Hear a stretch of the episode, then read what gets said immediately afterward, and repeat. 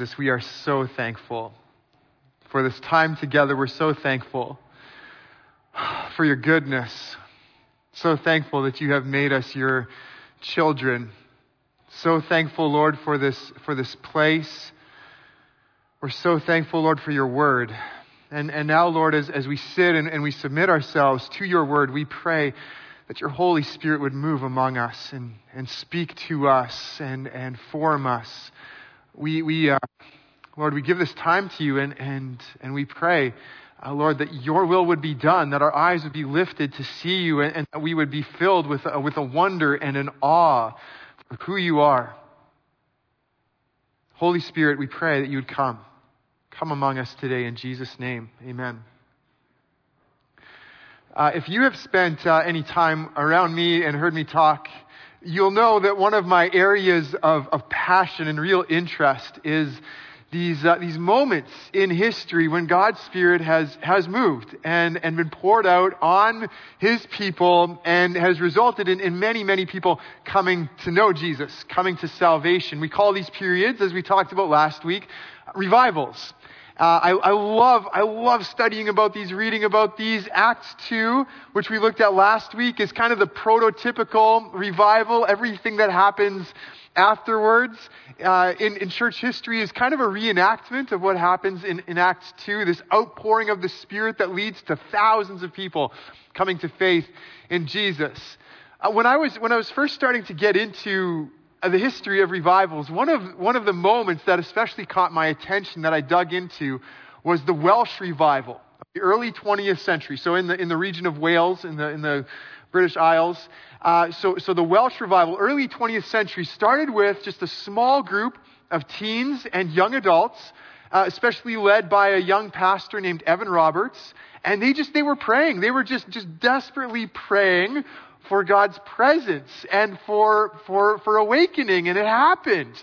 The Holy Spirit came on them and revival spread across the land. Within one year, a hundred thousand Welsh were brought to saving faith in Jesus. One year, a hundred thousand, and it started with just a handful of, of young people praying for this. The societal change that took place in, in Wales was incredible. You had taverns that closed up because nobody wanted to hang out there anymore.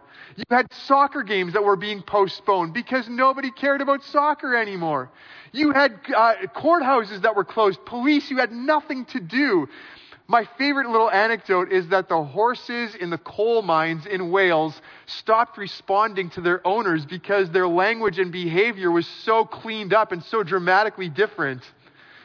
And I know some of you are thinking, man, this sounds terrible. No crime, no drama, no sports. What would you watch on TV? That's like all of Netflix right there. But people didn't have, they didn't have the desire for superficial entertainment. All they wanted was supernatural presence. They just, they just wanted to worship together. Now, what's equally as fascinating and I think equally as interesting is understanding why revivals die. Why they, why they peter out, why they go off the rails, why they end up in strange excesses.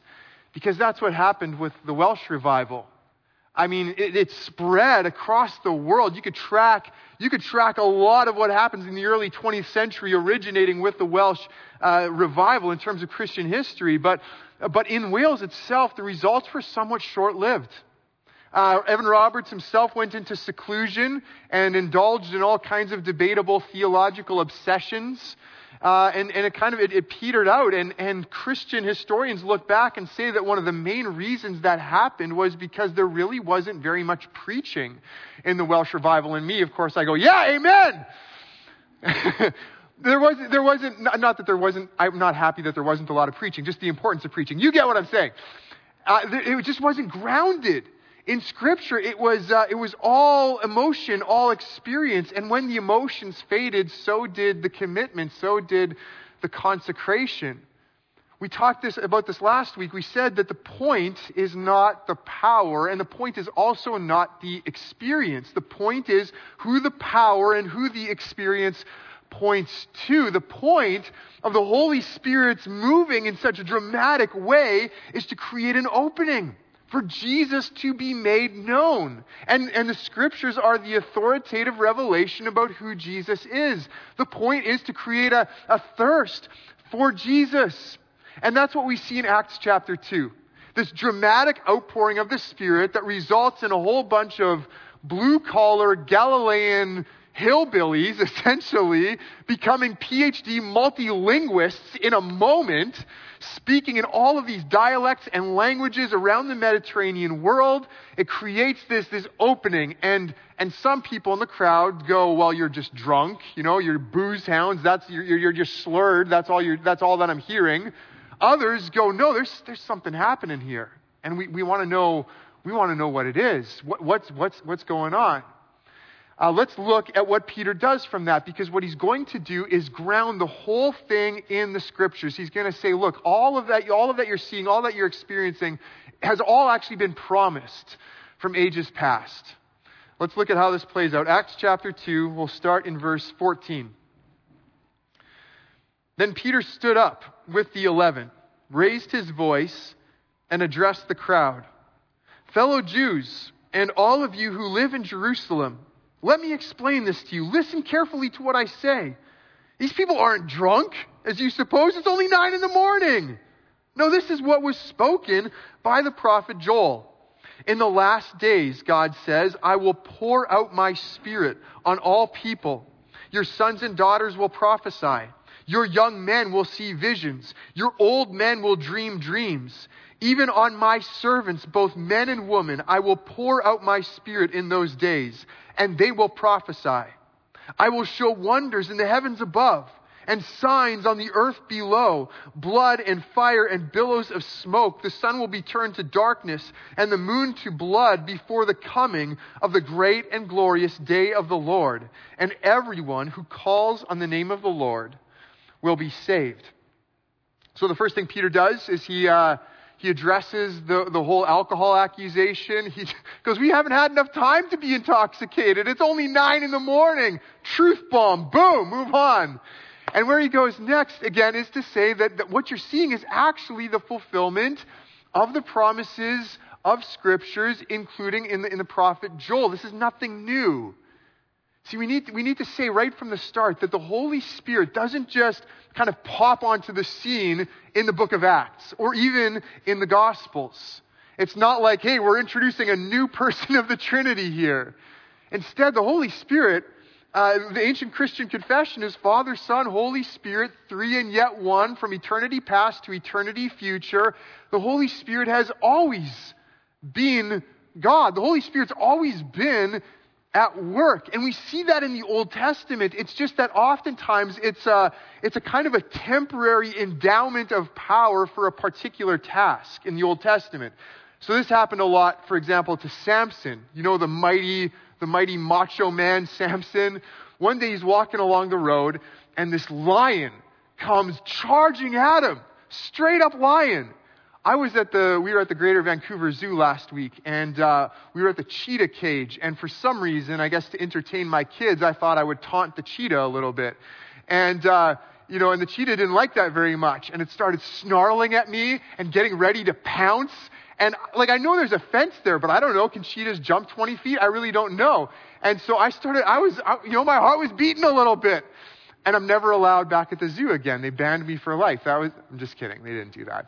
But I was terrified. Here's a lion charging right at Samson. The Holy Spirit comes on him and he tears the lion apart with his bare hands. Like crazy stuff. So that's the kind of thing that happens, but it's not this, it's not this baptism. It's not this indwelling. It's not this kind of permanent, like Holy Spirit within us kind of thing. And, and that's what that's what the prophet Joel looks forward to. He says the, day, the days are coming when, it's, when the Spirit is going to be upon the Lord's people and, and within the Lord's people.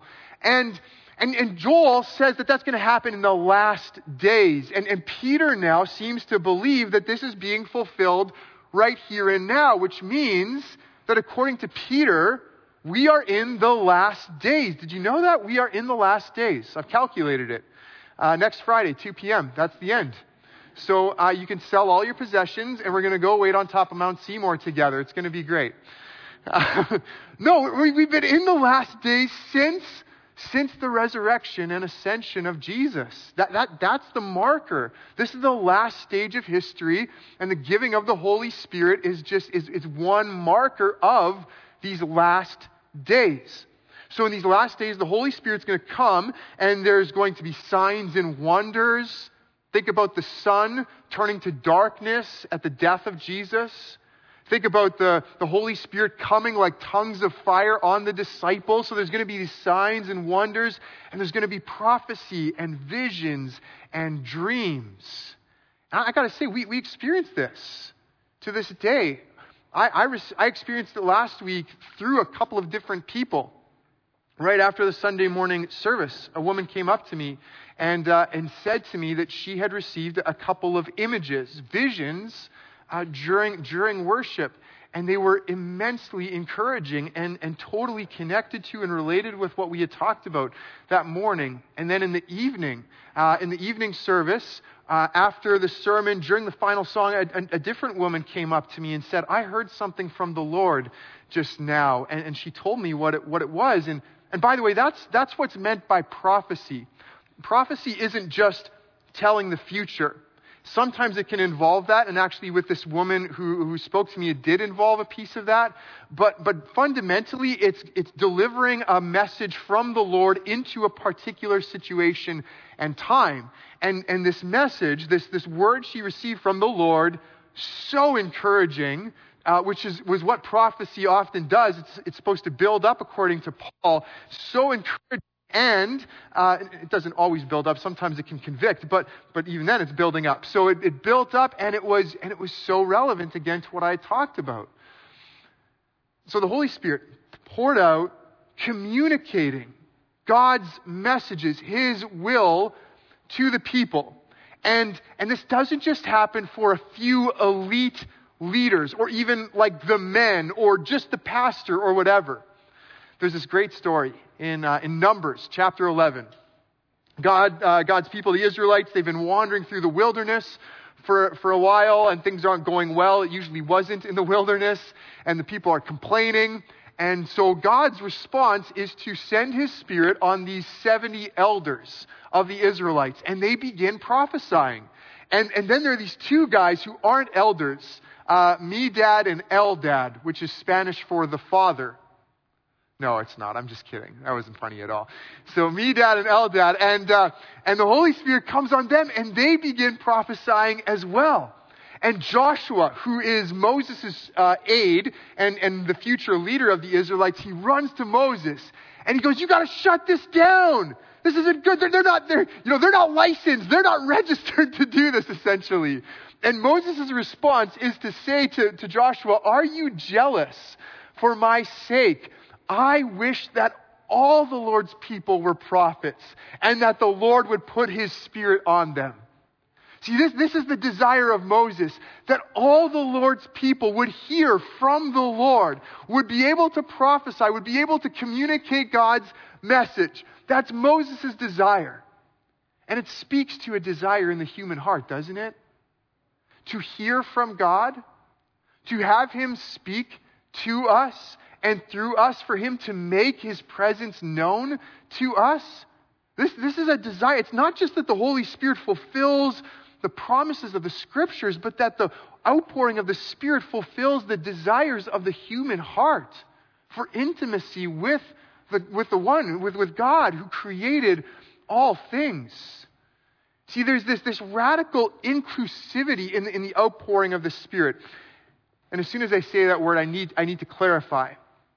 Because when people today hear inclusivity, they, they think often that it means an inclusivity regardless of belief, regardless of, of decisions, of, of morality, and, and, and even if those things are completely contrary to God's will. And that's not the kind of inclusivity I'm talking about. Actually, in the Bible, uh, willfully living in wrong ways and persisting in wrong belief, that's exactly what quenches the Holy Spirit. That, that's called walking by the flesh instead of by the Spirit. It's an inclusivity that's, that's regardless of age and sex and ethnic background and language, which also speaks to a desire in the human heart, doesn't it?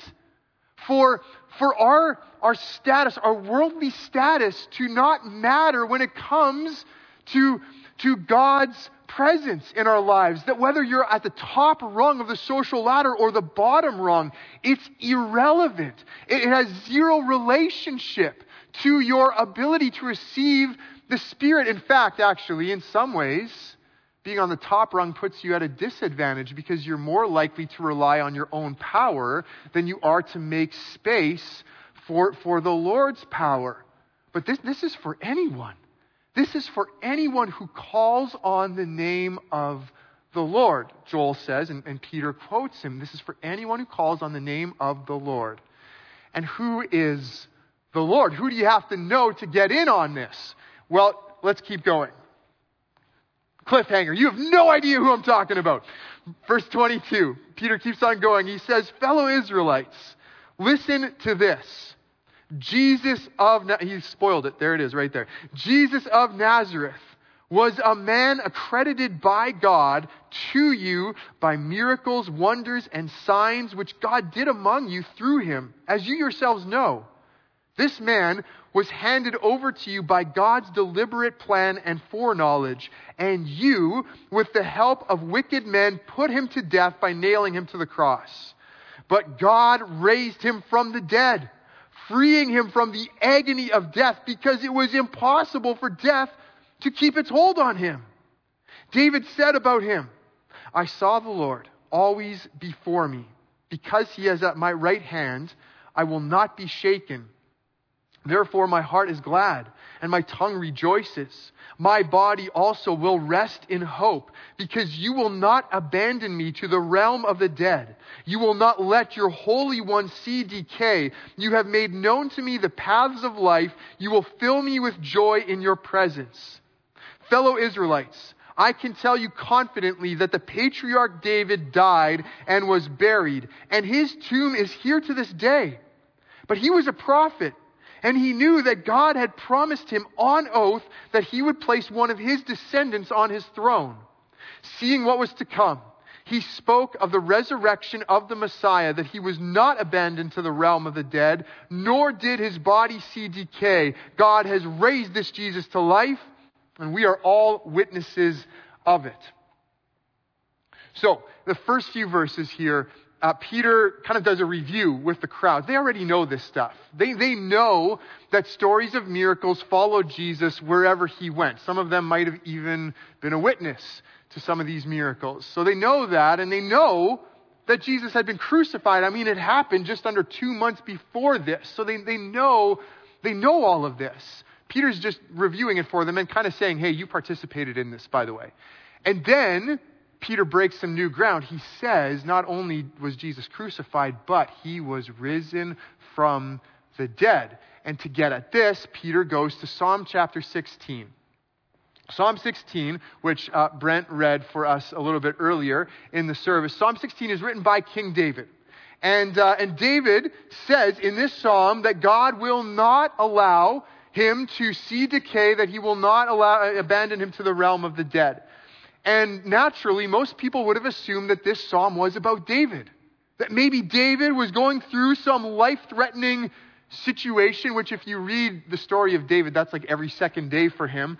Uh, he was going through something, almost died, and yet God delivered him, rescued him from that, didn't allow him to go down to the grave. And some of you can relate to that. You, you've been in a situation where, where death felt like it was right around the corner where you felt like you were maybe ready to say sayonara to life in this world, and yet God, perhaps miraculously, delivered you from that, did not allow you to go down to the grave. But Peter's point is that while this psalm might have been about David in some sense, that it makes, that it makes some connection with David, that it can't be fulfilled by David. Psalm 16 can't be fulfilled by David because David did die. Eventually, he did go down to the grave. And Peter says, Guys, you know this. We, we could go look at, at David's grave right now. Graveyard field trip. Let's go. We can check it out. He's here. His grave is here. See, this is what happens whenever we try to find fulfillment in anything created. There's always, there's, there's, there's a sense where there is a partial fulfillment.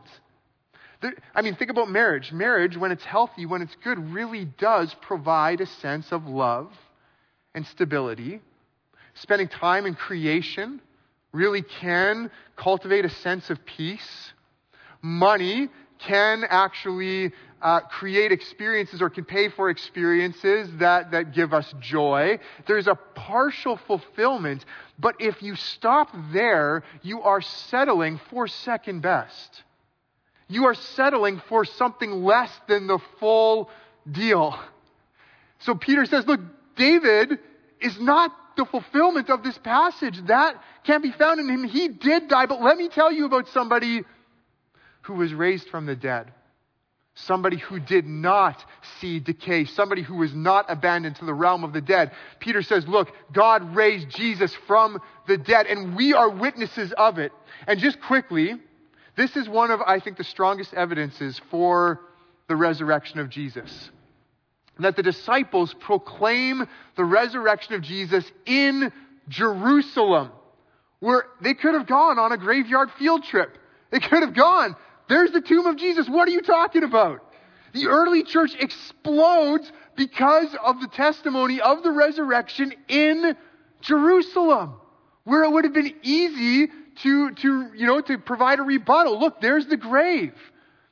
I, I mean, the disciples proclaimed the resurrection in a city where Jesus had just been killed and they were next on the hit list.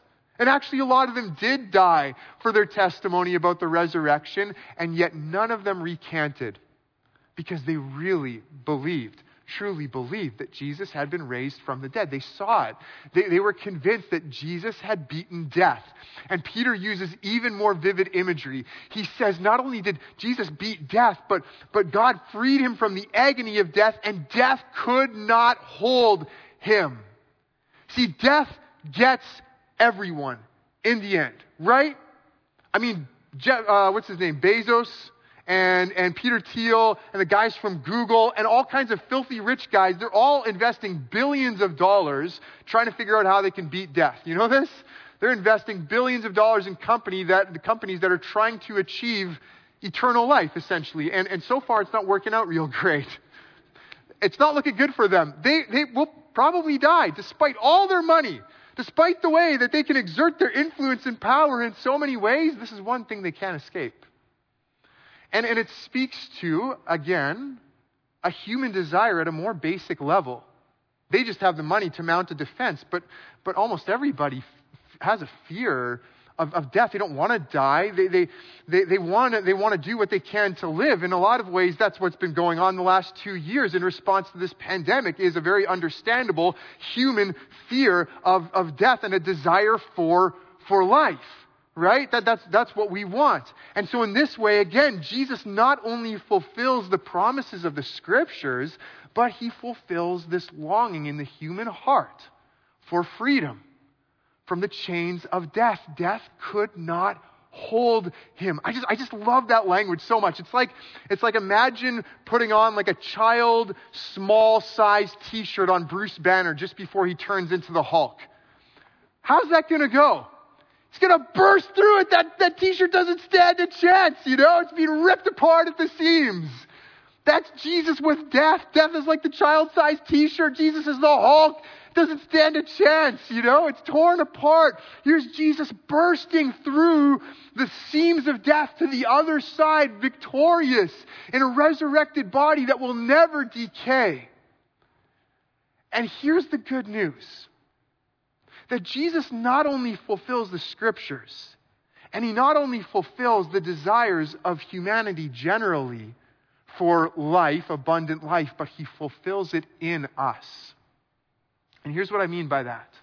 And some of you have heard me talk about this often, so I apologize. But, but the resurrection of Jesus, according to the Bible, is not just an isolated event that happens and it's like good for him. The resurrection of Jesus is a promise. It's a deposit. It's a guarantee. It's the first fruits, is how Peter, is how Paul puts it in 1 Corinthians. It's the first fruits. It means that for all who trust in Jesus, you will share in his resurrection. Your, your victory or his victory over death will be your victory. Uh, that, that, that Jesus was resurrected in the middle of history, and at the end of history, all who trust in him will be resurrected in the same way, which means that death, while it will come to us, and as followers of Jesus, for those of us who are, it, it, it doesn't mean that we won't suffer loss, that we won't be rejected, that we won't hit the lows, and again, that we won't face physical death, but that ultimately death will not be able to hold you because it couldn't hold him. Death will not be able to hold you because it, because it couldn't hold the one whose Holy Spirit now dwells in you. You would be obliterated in life. You would be crushed by death on your own. But it's not about you or your strength. It's about Him. It's about His power. And so death will not be able to hold you. Don't, don't look so comatose about this. This is good news. Come on. Amen? Death will not be able to hold you because it could not hold him. And so Jesus fulfills the scriptures. He fulfills the longing of humanity and he fulfills it in us by his power. And that's not all that he fulfills. Let's keep going. Verses 33 to 35. Exalted to the right hand of God, Peter says, he has received from the Father the promised Holy Spirit and has poured out what you now see and hear. For David did not ascend to heaven, and yet he said, The Lord said to my Lord, Sit at my right hand until I make your enemies a footstool for your feet.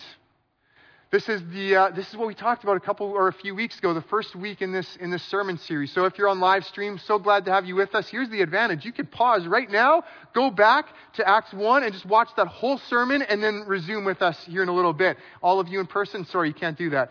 So we talked about the ascension of Jesus. And, and you remember what the ascension was about if you were here, I hope. The ascension is about Jesus taking up his rule and his reign as Lord over heaven and earth.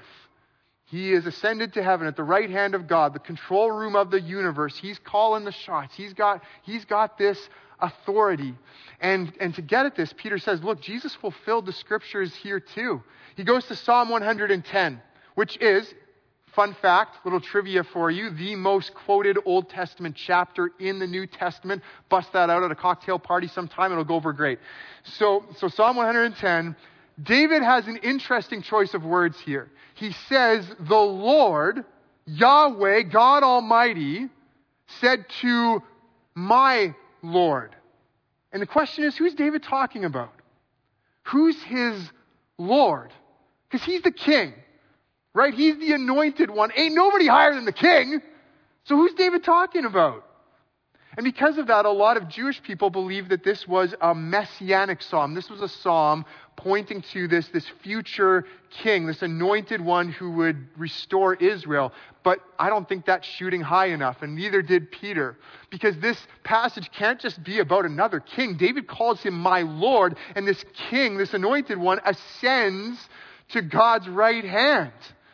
Peter goes, David didn't do that. No human king could, but Jesus Jesus did.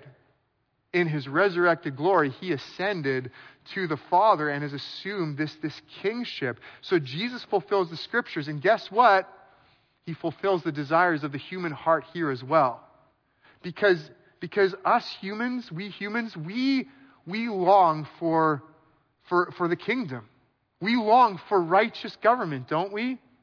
Every democratic election is an expression of this desire to install a, a wise and righteous leader. Every movement, every, every protest from Black Lives Matter to anti-vaccine passports across the board, you might totally disagree with one or the other or both, but they are springing from a desire for a better world, for, for, the, for the world to be governed by better principles according to whoever's doing it. But there's this desire for the kingdom. Countless tales and heroic epics speak to that same desire in the human heart. And the problem is that every human king, every, have you noticed that every government fails to deliver on its promises? I don't know if you've noticed that.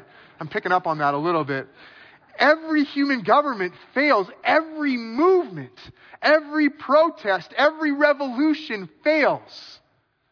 But Jesus, Jesus has this authority and he offers it freely. You can choose to reject his authority and live on your own, but if you choose to come under his rule and his reign as Lord, then, then you experience the fulfillment of this desire in the heart for righteous governance. And not only that, but Jesus fulfills it in us.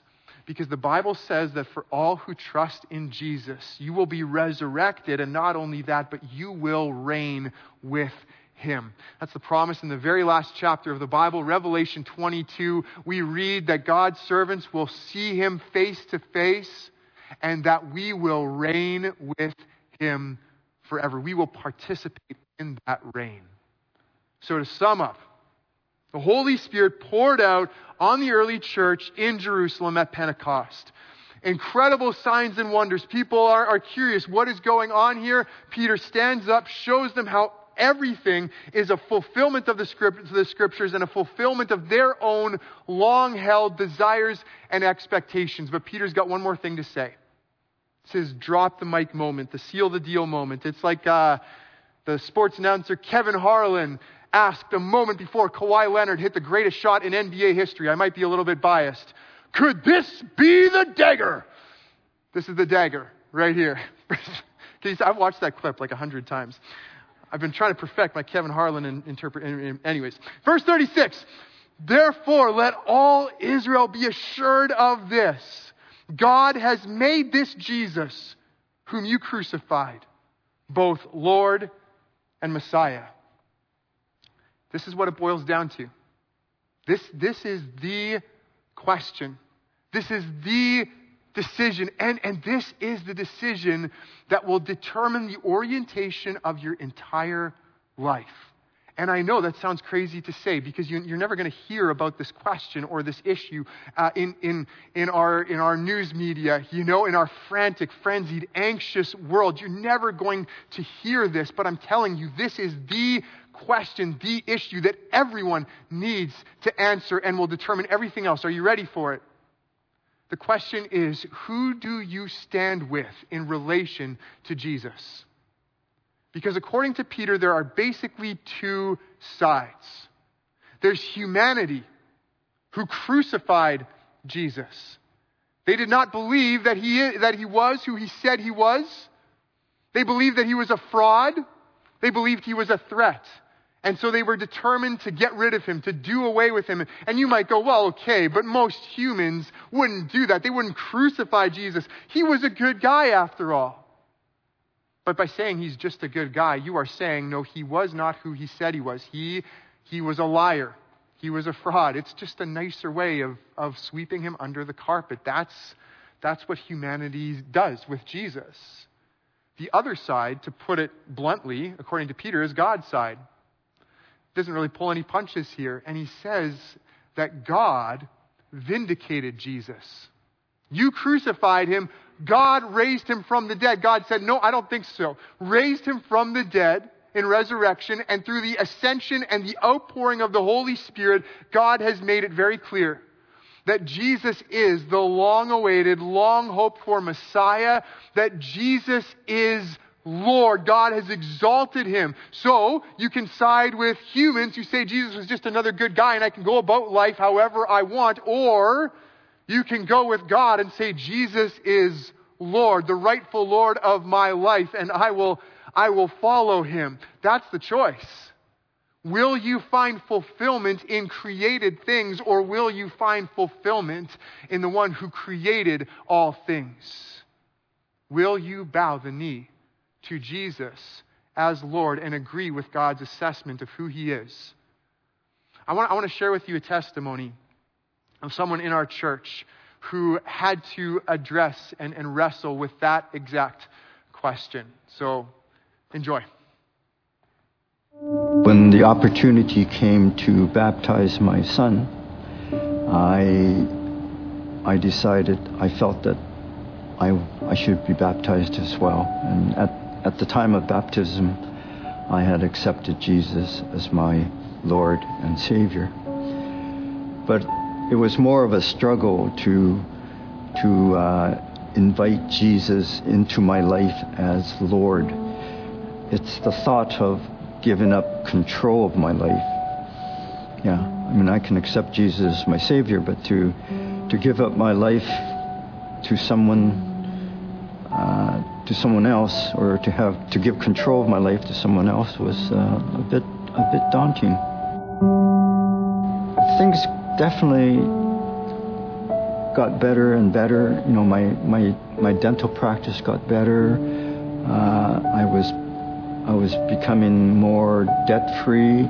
I was actually at the point in my practice was becoming very successful, and it was thriving and. Uh, uh, and I, it was at a point where I was, I, I could see myself making a million dollars in a very short period of time. Even though I didn't uh, accept God as my Lord, He was actually working in my heart and softening my heart uh, very gently. Uh, he led me to do short term dental missions to the Philippines, to Uganda, and to other countries that, that I, I that my faith grew in Christ. But still, I did not allow him to be my Lord. You know, he was still my, my Savior. But things changed quite quickly when I went on a dental mission to Nepal. Remember that I was doing a Bible study in at sitting on this uh, porch of the guest house of the Mission Hospital guest house, overlooking this beautiful, beautiful valley down below. And I could feel this warmth come over me as I was doing this uh, Bible study on the discipleship. It was on the how you know it was on the cost of discipleship, and I could feel the Holy Spirit and God speaking to me through the uh, through my study. Uh, God was asking me, was I willing to give up my house with the swimming pool? I said yes. Was I willing to give up my friends? And I said yes. Was I willing to give up my dental practice, my lucrative dental practice? And I said yes. Uh, then God asked me, would you be willing to give up your family. And I just thought about it and prayed about it, and I said, no, I'm, I can't, I can't give up my, I can't give up my family. Two weeks later, Ruth came to me, and she told me that she felt called by God to, to serve in Nepal. And I was blown out of my mind because here God was talking to me, and, and at the same time, God was talking to Ruth. And God made it possible for me to say yes. And didn't think Ruth would say yes because through our time in, in during that short-term mission, uh, Ruth was sick. Our children had chicken pox, and and that's when I committed myself to uh, to having God as the Lord of my life you know, I believe that you cannot be a disciple and not have God as Lord of your life. So that was a start of our journey with God as the Lord of our life. And, you know, there's so many things I could tell you about, about that journey. But I do have to say that experiencing God by serving God and by serving people has brought more joy in my life than I could ever ask or imagine. And His plan for my life couldn't have been better than if I had planned out my life for myself. Seeking fulfillment through all the things I had in the past cannot compare to the all surpassing joy of knowing God and experiencing God as I serve Him and as I serve people. Uh, when we when we are disciples of God, when we decide to follow God, we also have to accept Him as Lord of our life.